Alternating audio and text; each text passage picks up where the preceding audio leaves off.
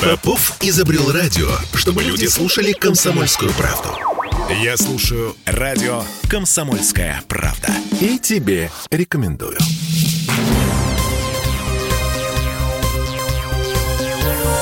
Темы дня.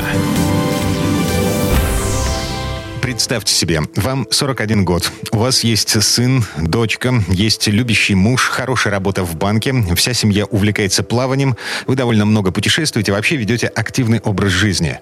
А потом наступает 19 января 2022 года. В Крещенскую ночь вы всей семьей приезжаете на берег реки Оридиш в Ленинградской области. Вы надеваете купальник, встаете на краю проруби, креститесь и прыгаете в ледяную воду на глазах у мужа и детей кто-то из них э, снимает происходящее на мобильник. Ну, потому что праздник же. Мама прыгает в прорубь.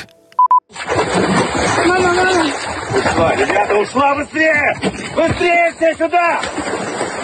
Все сюда! О! Сюда, Юра, Юра, туда! Мама! Юра, туда, Юрка, вот так! Ребята, быстрее! Уже потом местные жители будут рассказывать, что в этом месте сильное течение. Женщину сразу затащило под лед. Мужики, стоявшие рядом, бросились за ней, но не успели. В местной епархии будут говорить о том, что прорубь в этом месте сделали без благословения церкви и без согласования с МЧС. Официальная купель с дежурными спасателями и врачами была расположена всего лишь в километре от этого места. А в этой проруби нет не только экстренных служб, там даже поручней нет. На следующий день МЧС прекратит поиски, потому что нет никакого смысла. Сильное течение, извилистое русло, дно илистое, так что, дай бог, найдут весной, когда лед сойдет. Но поисковую операцию продолжат добровольцы из Москвы и Иваново. А коллеги погибшие будут говорить вот такие слова.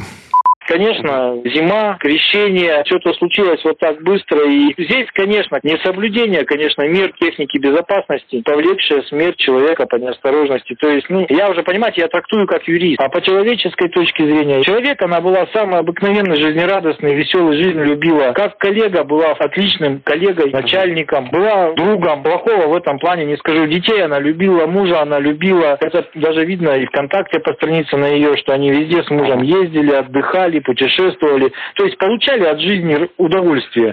Этого коллегу, кстати, зовут Игорь. Они вместе работали в службе судебных приставов. Этот Игорь высказал нам одну довольно странную мысль, но они чуть позже. А пока слушаем, говорят, что о крещенских купаниях в Русской Православной Церкви. Вот, например, иерей Богдан Полевой из Петербургской епархии.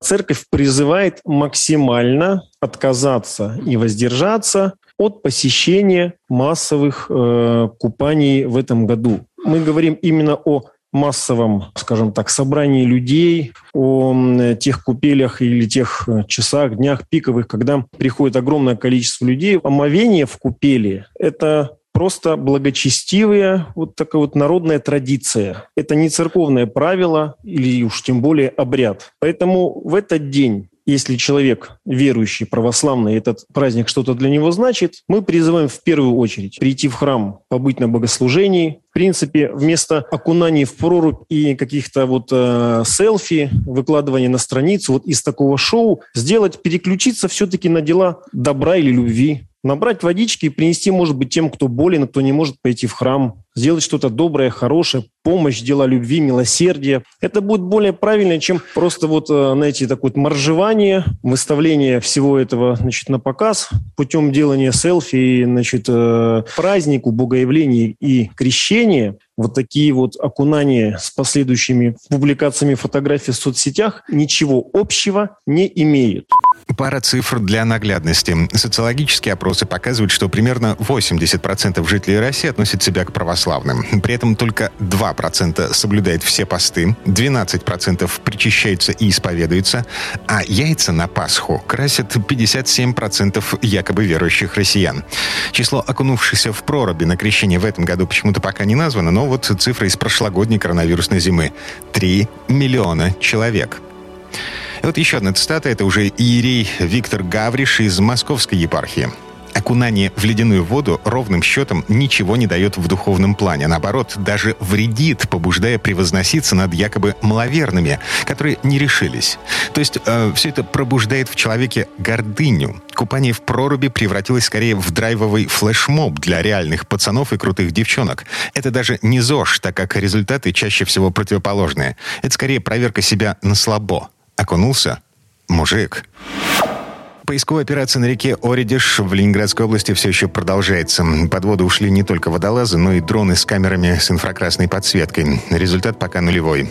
Ну а теперь та самая странная мысль коллеги, погибшей на крещенских купаниях женщины, которую я анонсировал пару минут назад. Но ведь может быть такая ситуация, что мы знаем, была такая история, практика в жизни, и фильмов очень много об этом показывали на реальных событиях, что, может быть, человек и спасся, но его кто-нибудь спас, ну, это просто, может, из грани фантастики, но я просто высказываю свою точку зрения.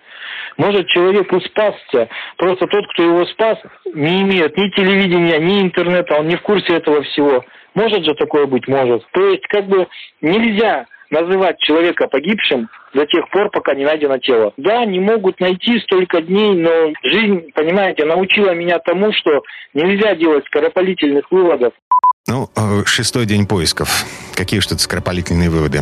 На берегу остались муж Дмитрий, десятилетний сын Егор, 14-летняя дочь Анжела, три группы спасателей-водолазов и Следственный комитет, который возбудил уголовное дело по статье «Причинение смерти по неосторожности». Такие дела. Дмитрий Делинский, радио «Комсомольская правда», Петербург. Темы дня.